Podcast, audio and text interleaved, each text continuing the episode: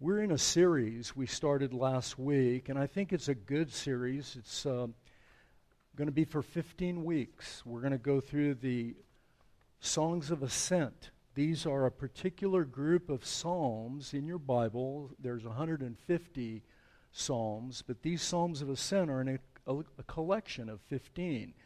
And uh, these 15 songs were used by the pilgrims as they made their way in the three annual pilgrimages to uh, Jerusalem, and at other times probably as well, but certainly during those times. They made their way to Jerusalem, and these were part of a, a little hymnal that they would use to sing. And uh, believe me, the songs that they sang and the way they sang these, not like anything you've ever heard. They were probably more chants and more foreign.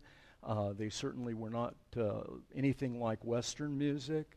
And uh, I think we need to remember that, that these were written uh, to be sung or chanted or spoken uh, by a group of people as they went along their way. They knew them, they knew them well enough to sing them together. Uh, people didn't read in those days, they memorized. It was not the plethora of books. There was uh, very few books, very few scrolls. They were extraordinarily valuable, and most people couldn't read. So they they memorized these songs and they would sing or chant them as they went along their way.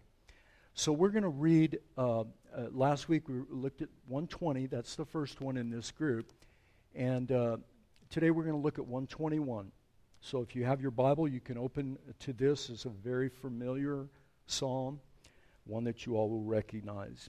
It's also printed in your bulletin. So if you don't have your Bible, it's okay. You can just read it from there. Now, hear God's word. I lift up my eyes to the hills. From where does my help come? My help comes from the Lord who made heaven and earth. He will not let your foot be moved. He who keeps you will not slumber. Behold, he who keeps Israel will neither slumber nor sleep. The Lord is your keeper. The Lord is your shade on your right hand. The sun shall not strike you by day, the moon at night. The Lord will keep you from all evil. He will keep your life. The Lord will keep your going out and your coming in from this time forth and forevermore. This is God's Word. I told you uh, last week, John Calvin uh, in his preface to the book of Psalms, he said this It is my custom to call this book, he's talking about the entire book of Psalms, an anatomy of all parts of the soul. For there is no emotion anyone can experience whose image is not reflected in this mirror. Indeed, here the Holy Spirit has drawn to life all the pains and sorrows, the fears and doubts, the hopes and cares and anxieties, in short, all the turbulent emotions with which men's minds are commonly stirred.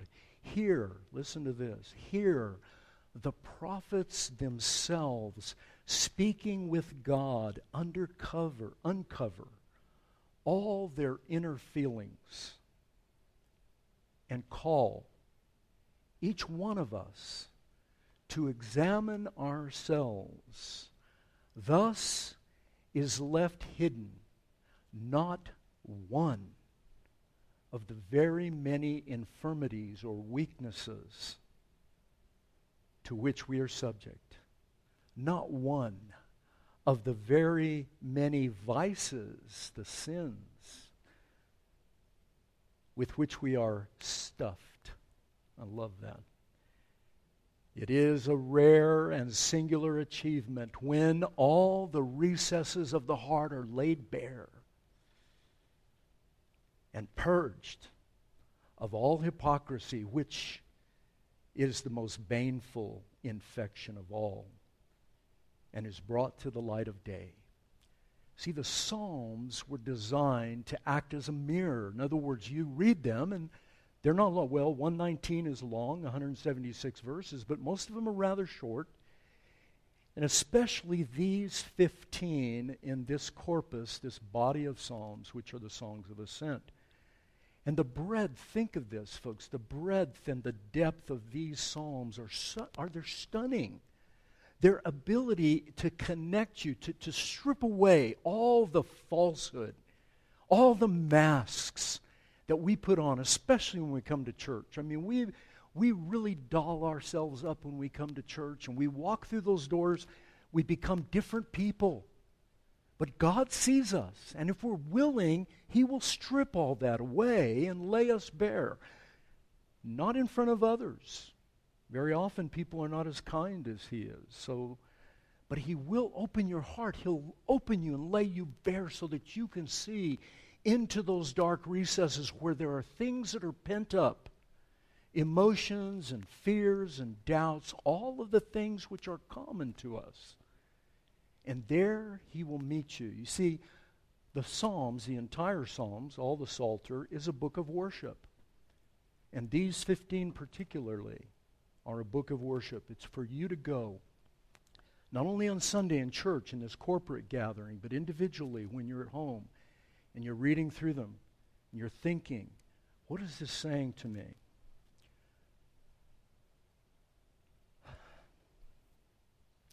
Psalm 120, which we looked at last week, the way these psalms are organized, it's just, it's beautiful. Psalm 120, the first one, starts out with the pilgrim kind of waking up. He has an awakening moment. He realizes that he is not where he belongs.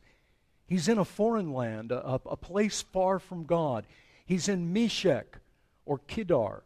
These were two areas, Meshech far to the north, Kedar far, far to the south, and out in the desert, the tents, these black tents of the Bedouins, the, the, the, the ones who roam in the wilderness. He said, I'm, I'm in Meshech, I'm in Kedar, I'm far from God. The poetry is absolutely lovely. It's bringing you in, it's going in and saying, what, where are you? Do you feel that alienation? Do you feel daily that you're not where you belong? You know, the, we're baptizing these beautiful children this morning, little guys, little gals. Do you realize, folks, that these little ones are on their own pilgrimage? Their own journey? Yes, they're in your family. Yes, they're little and they tag along with us. But make no mistake, they're on a journey as well their own journey. And their journey, God willing, will outlast yours. And our job is to prepare them to see the world around them the way it really is. Not to hide. I know we have to shelter them from some things. But in age appropriate ways, folks, we have got to show our kids, just like we show ourselves, that we're not home by a long shot. We are not home yet. We're still wandering. We're still pilgrims.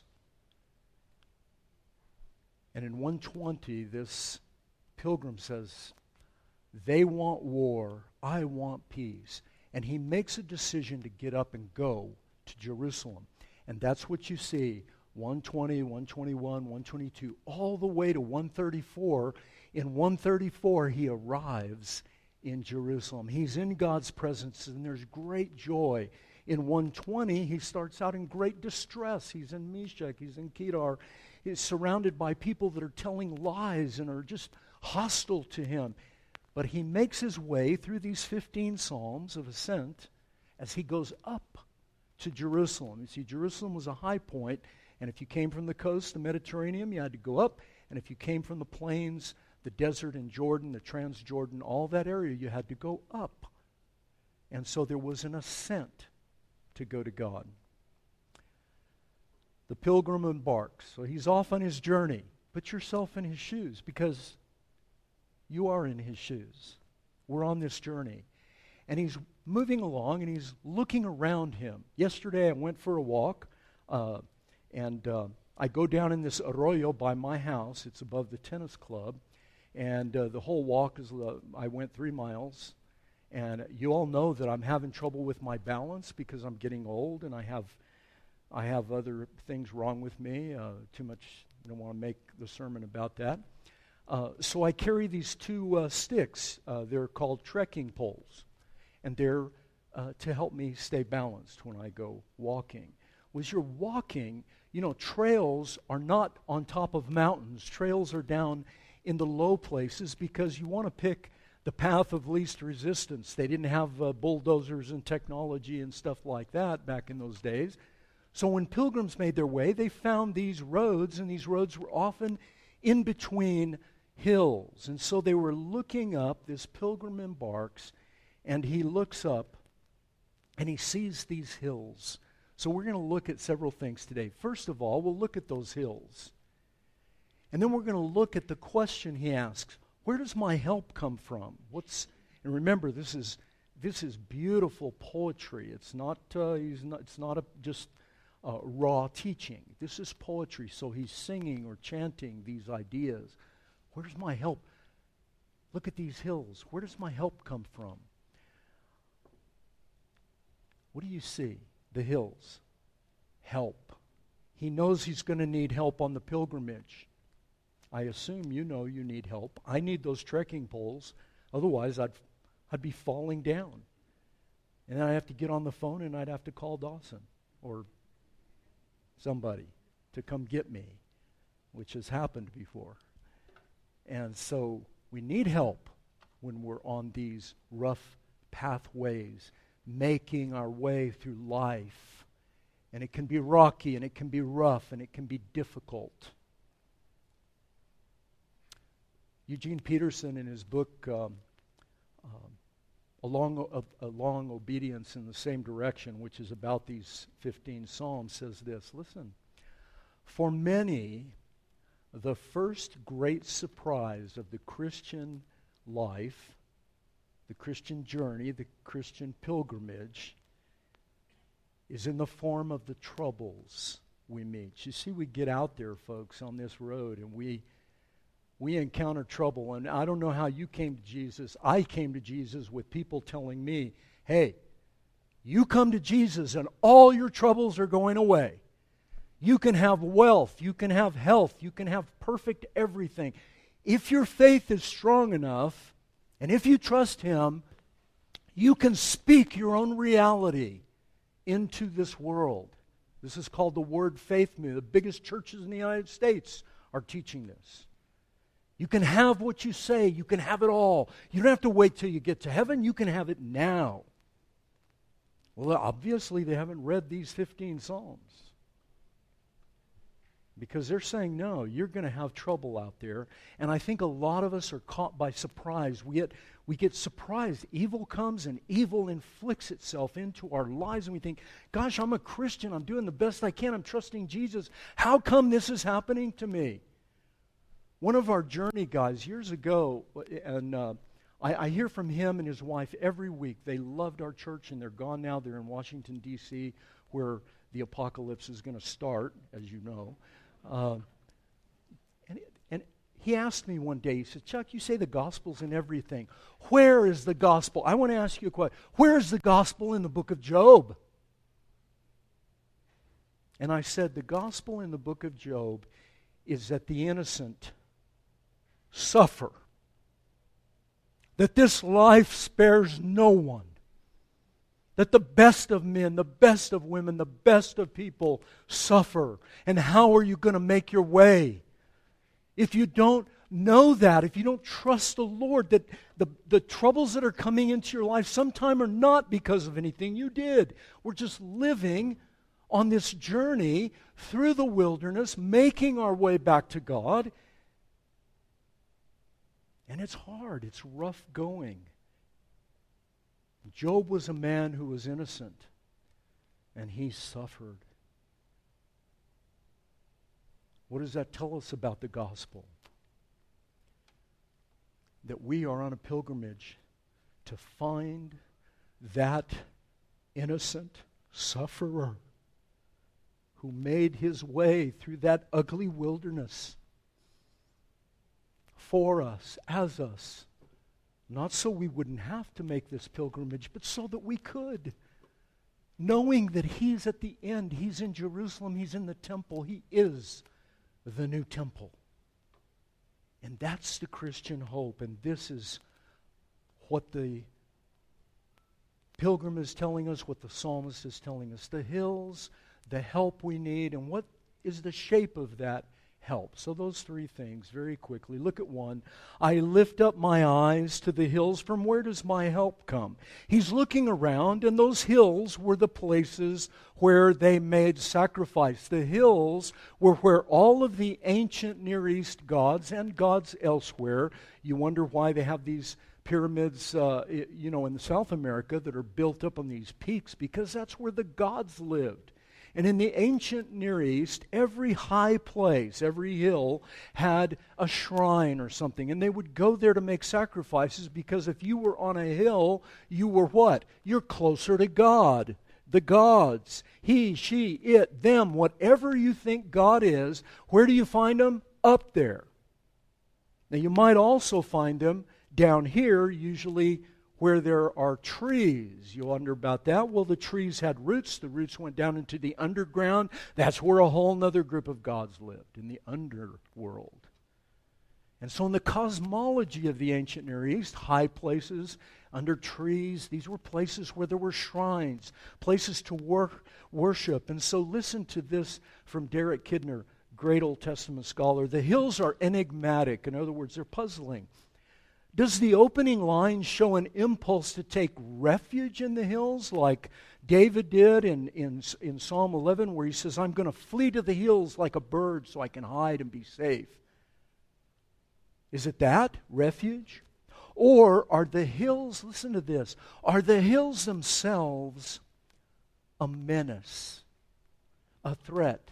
You see, you're walking along and these hills are looming above you, and you know that these cosmological entities live up there, and they have great power. In fact, they toy with human beings, they play with us, they taunt us, they tempt us, they harm us, and they're not there to do anything good for us. But sometimes we resort to them, we run to them because, oh, we need their help. But those ancient Near East gods were capricious. They were worse than human beings. Or are the hills of Mentis, the haunt of robbers? Either way, the pilgrim, listen, folks, the pilgrim knows something else. He looks away from the dangers they may hold or the safety they may promise, and he looks beyond to the one who made the hills and everything else besides, the God who is the creator and his keeping power. You see, the pilgrims, especially these Jewish pilgrims who were making their way from sometimes captivity in Babylon, probably with respect to this psalm, captivity in Babylon, and they're making their way back to Jerusalem, and they're going, they've had hard times, 70 years of hard times, and they're making their way back. And they're singing, they're worshiping God. Where is our help? Not the hills. They're saying, not the they're walking through the hills, imagine. Not you. No, not you, the one who made you. Whether you're a cosmic evil or whether you're just a hunt of robbers, doesn't matter what you are, you hills, you places of sacrifice. I worship the one who made you. Oh my gosh, folks, do you see the power in that? You wake up in the morning, you remind yourself that you are a servant of the living God. Remind these little kids, you, the little kids this morning didn't make any promise to God. God made a promise to them. And as weak as their little lives are, and as weak as their little promises are, His is greater. He made promises. And those are the promises that we often forget. And we think, oh, what did I do wrong? How come I'm not? Why isn't it? You're not doing anything wrong. That isn't why you're going through this trouble. Trouble's just here, folks. It's here because of sin and death. And God promised us if we will make our pilgrimage to Him, that He will make sure we make it all the way. Where is my help going to come from? And then He answers this My help, look at verse 2. He asks the question, he answers it. It's a song, remember, so there's refrains and singing. My help comes from the Lord who made heaven and earth. A little Hebrew lesson. The word help, this is one of the words, uh, there's a few words in Hebrew you ought to know. Here's one of them. The word help in Hebrew is Ezer. And Ezer is the word that God used when he said to Adam, There's nobody that can help you. I don't find a help that is suitable for you. So he makes a woman to be his help, his Ezer. Now we think, uh, we think that well, maybe he made uh, uh, Eve to be his assistant. You know, like the magician, and he's got his his pretty gal next to him that holds the dove or whatever, and he saws her in two, and he does all these things. That's not what Ezer means. Why? Because Ezer is used mostly, almost overwhelmingly, the majority of time it's used, it's used of God Himself. Interesting, isn't it? Ezer, the woman God made for the man, is the same word He uses for Himself.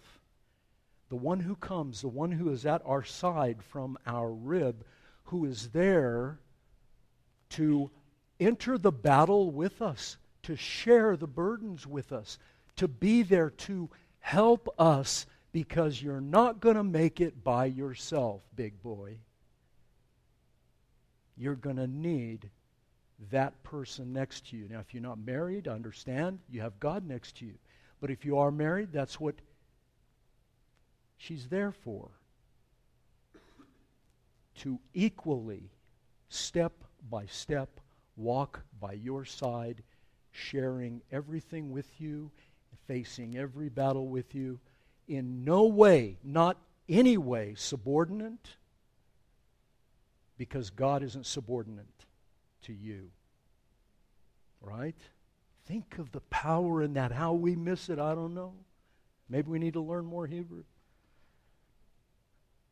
My help comes from the Lord. He is my helper. This is every week, folks, I ask you, will you trust Him at the end of the sermon?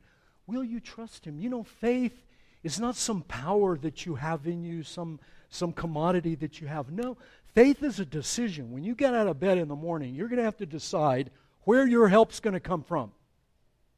Right? Where's it going to come from? God helps those that help themselves.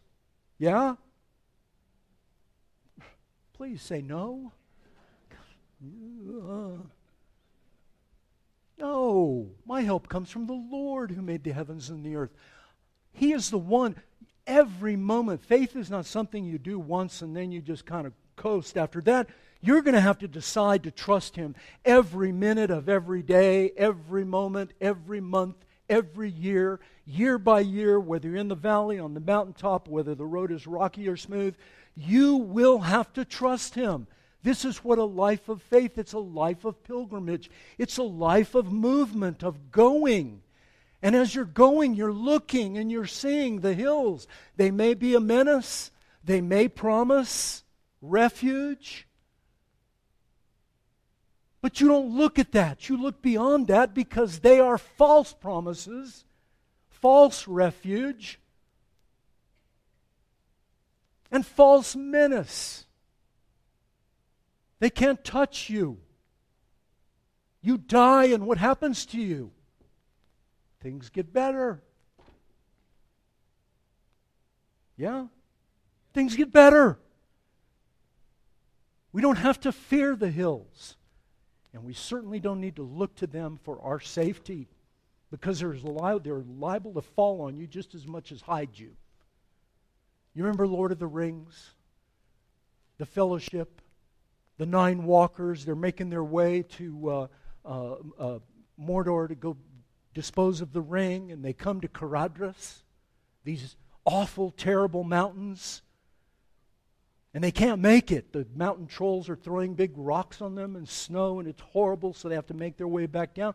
But where was the place of safety? The place of safety was Rivendell, where the elves lived, and that's where they could go and find rest. The hills make promises, but they don't often come through. So, what is the shape? Look, I love this. What is the shape of that help? When we say help, I'm going to try to frame it the way the psalm does. And I hope it will help you, and it may maybe it'll disturb you. I don't know. If it disturbs you, I hope you'll come talk to Dawson and myself. I'm hopeful that it will help you. What is the shape of the help? Well, the shape of the help is another Hebrew word, shamar, and it means to keep. This is what the refrain is, the rest of the psalm. In fact, some scholars say that's all the psalm's about, is about God keeping you. What does that mean? God keeping you. What does it mean? Listen. To take care of, to guard, this involves keeping or tending to things such as, listen, a garden, a flock of sheep, a house. David, King David, his son Absalom, rebelled against him, stole the kingdom away from him, set up a tent on top of David's house, and in front of all the people in Israel, Absalom brought in all of David's concubines and had sex with them on top of the mountain in front of everybody, on top of the house, in front of everywhere everyone could see. He betrayed his father to that extent. And David has to leave, flee Jerusalem.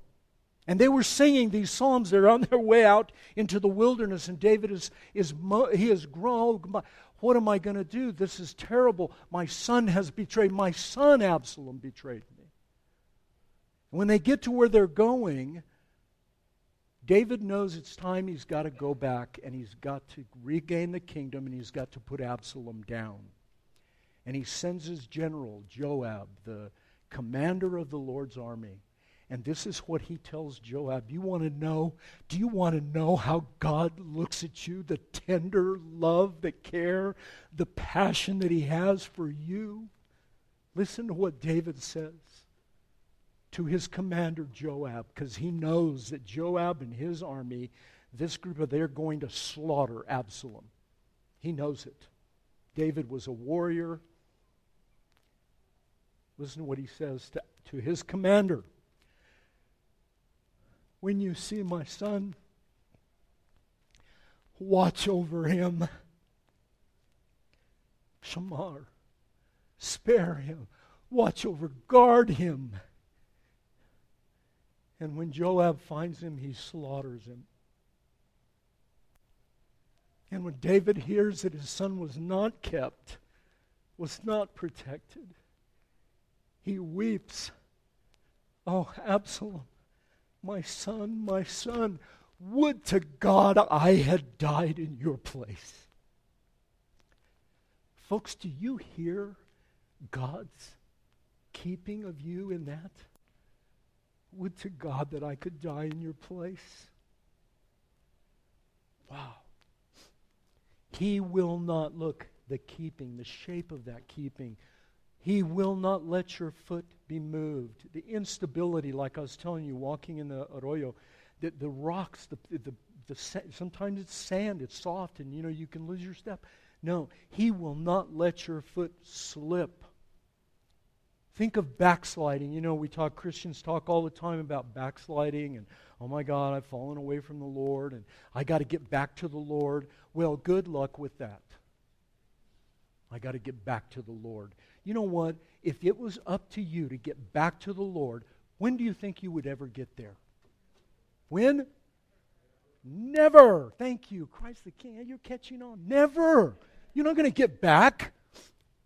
No, when you find out you're far away, you've backslidden, you've made a mess of your life, and it could happen daily. I don't know what it ha- I don't know what happens to you. For me, it's sometimes every day I'm having to deal with some junk in my life, and I turn, I turn to the Lord, and before I can take one step, what do I see? Him. You see, that's the only way you get back from backsliding is that he's there, not off in Meshech or Kedar. He's not off in the, he's not in some place. He's next to you. Well, do, doesn't bumper sticker theology will say this. You know, bumper sticker theology is terrible. Don't listen. If you feel distant from the Lord, who moved? Isn't that great theology? The implication is you moved, and now it's your responsibility to get back to Him. Good luck with that. That's why Christians just give up because they don't understand that God's tender heart is towards you. I am your help. I'm going to keep you. Well, what does that mean, Lord? Look at the evil that's around me. This is where I think you can find freedom, folks. I have. I think you can find freedom from this. He is the one. Look at verse 3 and 4. He will not let your foot be moved. He who keeps you will not slumber. Behold, he won't slumber or sleep. He's not asleep. You know, you, you, if you watch National Geographic and stuff, you see the uh, in in Tibet and Nepal and in Japan and places like this, the uh, people will go into the shrine uh, to pray to the gods or to their ancestors. And what's the first thing they do? Do any of you know? What's the first thing they do when they walk into a shrine? Nobody watches National Geographic but me. They walk into the shrine, and the first thing they do, yeah? You've all seen that, right? Why did they do that? They got to wake them up because they're sleeping.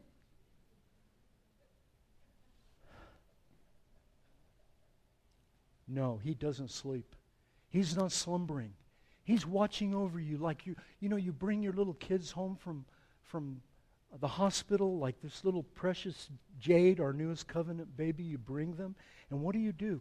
You watch over them. You don't sleep, do you, parents? You'd like to. But no, you watch in them because you don't want it, not even one breath do you want left unguarded unkept, unwatched. Do you know this? God is looking over you every moment. He's not asleep. He's looking, He's watching, He's caring for you. Why then? Why does it seem like He's asleep? Why does the trouble come? Look at 5 and 6. The Lord is your keeper. He's repeating, keep, keeper, keep, keep. He's your shade. The sun shall not strike you by day, nor the moon by night. The sun and moon in the ancient Near East were gods the sun god in Egypt, and the moon deities over in the Arabian Peninsula and Mesopotamia. These were gods sun god, moon god, the light striking you. There was cosmological threat that you couldn't control. There was also the natural sh- threat. You know, you go out in the desert, I have to carry a lot of water with me when I go because I like to go later in the day. I don't have a thyroid, and so I'm, I'm cold all the time, so I like getting warmed up by the sun. But it can get too hot. You can get too hot, and so you need water. You got to stay hydrated, yeah? Stay hydrated. He's saying they won't touch you. How can he say that? Why is our experience so different? Here it is, folks. I, if this does not set you free, I don't know. Maybe you can't be free. But listen to me. Why does our experience, why does it feel like he's asleep? Eugene Peterson says this on every page of the Bible. Every page of the Bible is recognition that faith encounters troubles. The promise, listen to this, the promise is not that we will never stub our toe, but that no injury, no illness, no accident, no distress will have evil power over us, will be able to separate us from God's purposes in us. One of the great men in the PCA just died, Tim Keller. Tim Keller channeled perfectly C.S. Lewis and Jonathan Edwards and some other of the, the, the old dead folks that we admire. And Jonathan Edwards said this The Bible, listen, the Bible does not teach that Christians are safe from evil things. But it does teach that we are safe from the evil in everything. Do you feel the weight lifting off of you? Yeah, troubles are going to come. We're going to slip and we're going to fall. We're going to backslide. We're going to have troubles in this life. Some of it is your fault, some of it's not. It's just the lousy place we live that God came to correct and to recreate. And when those things happen, you need to know that even though they are evil in themselves, cancer is evil in itself. It doesn't need a silver lining, it's just evil. Death is just evil in itself. Don't try to make it good, it's not good. The loss of a marriage, the loss of a job, the troubles that come into our life. Don't try to paint them over and say they're okay. There's a silver lining. There's always some good behind the shadows. No, they're bad. They're as bad as Mount Calvary and as bad as the cross that your Savior hung on. They're not good in themselves. But the evil will not touch you. Now, folks, that's worth an amen. The evil won't touch you. Yeah, you're going to stumble, but the evil of the stumble won't touch you. It can't. Someone has interposed himself. Someone has become the shade. He has interposed himself between the sun, the moon, the stars, and every cosmic evil and you. He put himself there. He's the one that keeps us. Look at verse 7 and, and verse 8. The Lord will keep you from all evil. The Lord will keep your going out and your coming in. Well, I need to finish. How do you know this, folks? Look, some of you already know what I'm going to say, and for that I am very, very grateful. You're on a pilgrimage and you're looking around and you see these hills, and these hills could promise refuge and they could be a threat. And Dawson and I tell you week by week look to God, run to Jesus, trust Him, daily put your faith in Him, turn to Him, throw off the works of darkness, embrace the works of light. Make your way, make your pilgrimage. It's daily, every day, step by step. But what's going to keep you going? What is going to take you through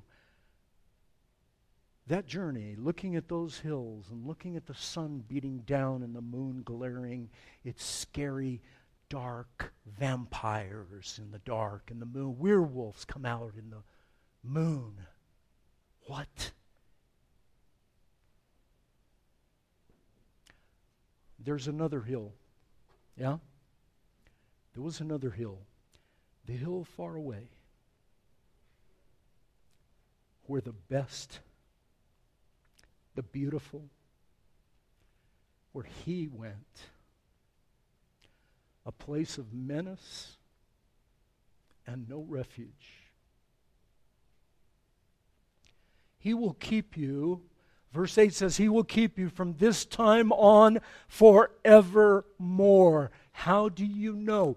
Why are you able to put one step? Why, when you hear from the doctor, things are not going to looking good? Or you're looking at your kids not looking good, or you're looking at your job, I don't know. How do you make the next step? The next step is taking you to that hill.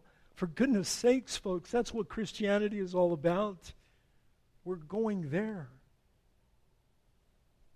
To the hill where the, there is no menace for us on that hill. There is refuge on that hill.